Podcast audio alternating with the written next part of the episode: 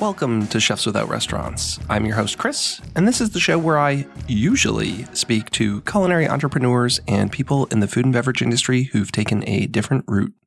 Today, I want to expand a little on something I had posted on Instagram a week or so ago. Ray DeLucci from Line Cook Thoughts had posed the question How do you motivate your staff in the food industry? My response was to find out what their goals are, where they see their path going, and then help them get there, even if it means letting them move on. I know this is the Chefs Without Restaurants podcast, so many of you are solopreneurs and don't lead a big kitchen team. But you could also be a chef working in corporate food service like I was, or for a company that's not a restaurant, so I thought this was still applicable. The show will be coming right up after a word from this week's sponsors. Over the past 27 years, the world of the personal chef has grown in importance to fulfill the dining needs of consumers. While the pandemic certainly upended the restaurant experience, it provided an avenue for personal chefs to close that dining gap. Central to all of that is the United States Personal Chef Association.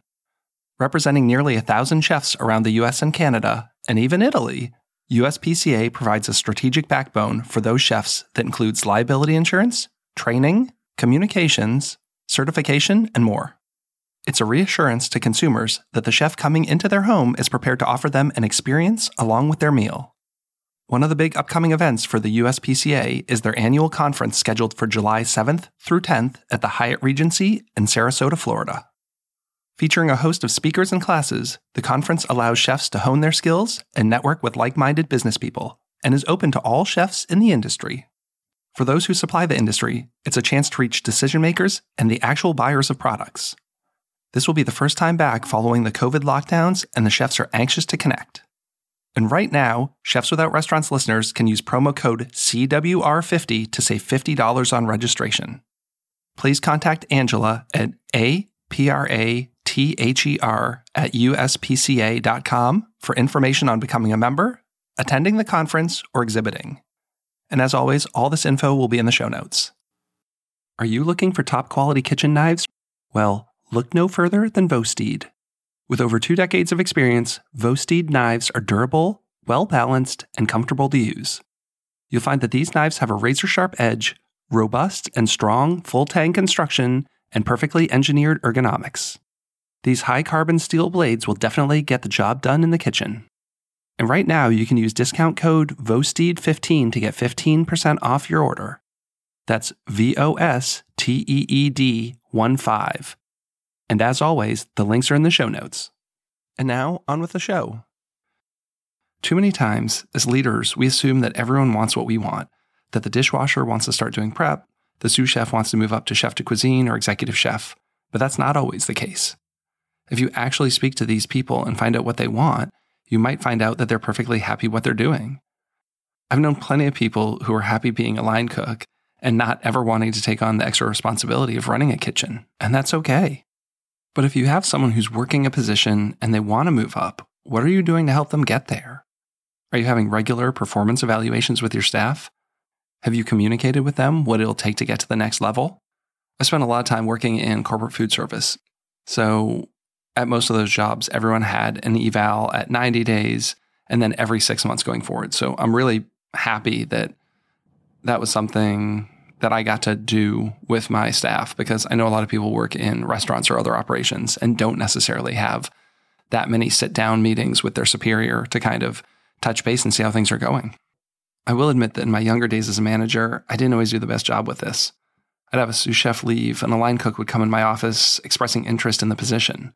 Sometimes it would seemingly come from nowhere. The person didn't have the skills they needed for the position and had never shown any interest in it before. Obviously, there needs to be some ownership on the employee. If they're interested in moving up, they should make it known. But as a chef and leader, it's also your responsibility to find out where your staff sees themselves going. Do they have a one year, five year, even 10 year plan? But also, if you don't have a position for that person to grow into, it really sucks, but sometimes you have to let a good person grow up and out of your establishment. I know staffing's been really tough, especially these days. It's all we're talking about. And if you've got an awesome employee, I know how hard it is to let them go. But if they're ready for that next step, being a leader and mentor means not only letting them go, but even maybe helping them get a job somewhere else. I had a boss who used to joke with me that I wasn't allowed to quit until after they retired. She said it jokingly, but I think she really felt that way. Over the years, I applied for a number of different positions within my company, and for whatever reason, I would never even get a call back for an interview. Part of me feels like my boss was squashing those opportunities internally because she knew how tough it would be to fill my shoes. Maybe I sound like I have a big ego, but I really do find it hard to believe I never got called for any of those interviews. But again, I put ownership on myself. I had become an executive chef, and after being stagnant in the position for a while, I didn't see a future with my company. And I expressed this to the people above me, and they didn't really have any advice for me and didn't help me transition to a new position elsewhere. So I decided it was time to move on. So I just want to leave you with a couple of questions today. You can either use them for self reflection or you can answer them in the comments wherever you see this post.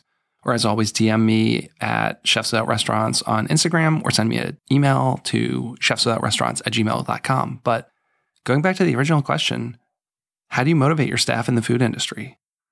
What are you doing to help your staff grow professionally? And a much bigger question is what does mentorship look like these days? Did you have mentors? Do you think you're a good mentor? And where does the responsibility lie? On the employee? On the boss? A little of both, probably? I'll leave it there. I really do want to have this as a bigger conversation. And if someone wants to come on the show and talk about this at length, we can definitely do that. As always, thanks so much for listening and have a great week. Go to chefswithoutrestaurants.org to find our Facebook group, mailing list, and chef database. The community's free to join. You'll get gig opportunities, advice on building and growing your business, and you'll never miss an episode of our podcast. Have a great week.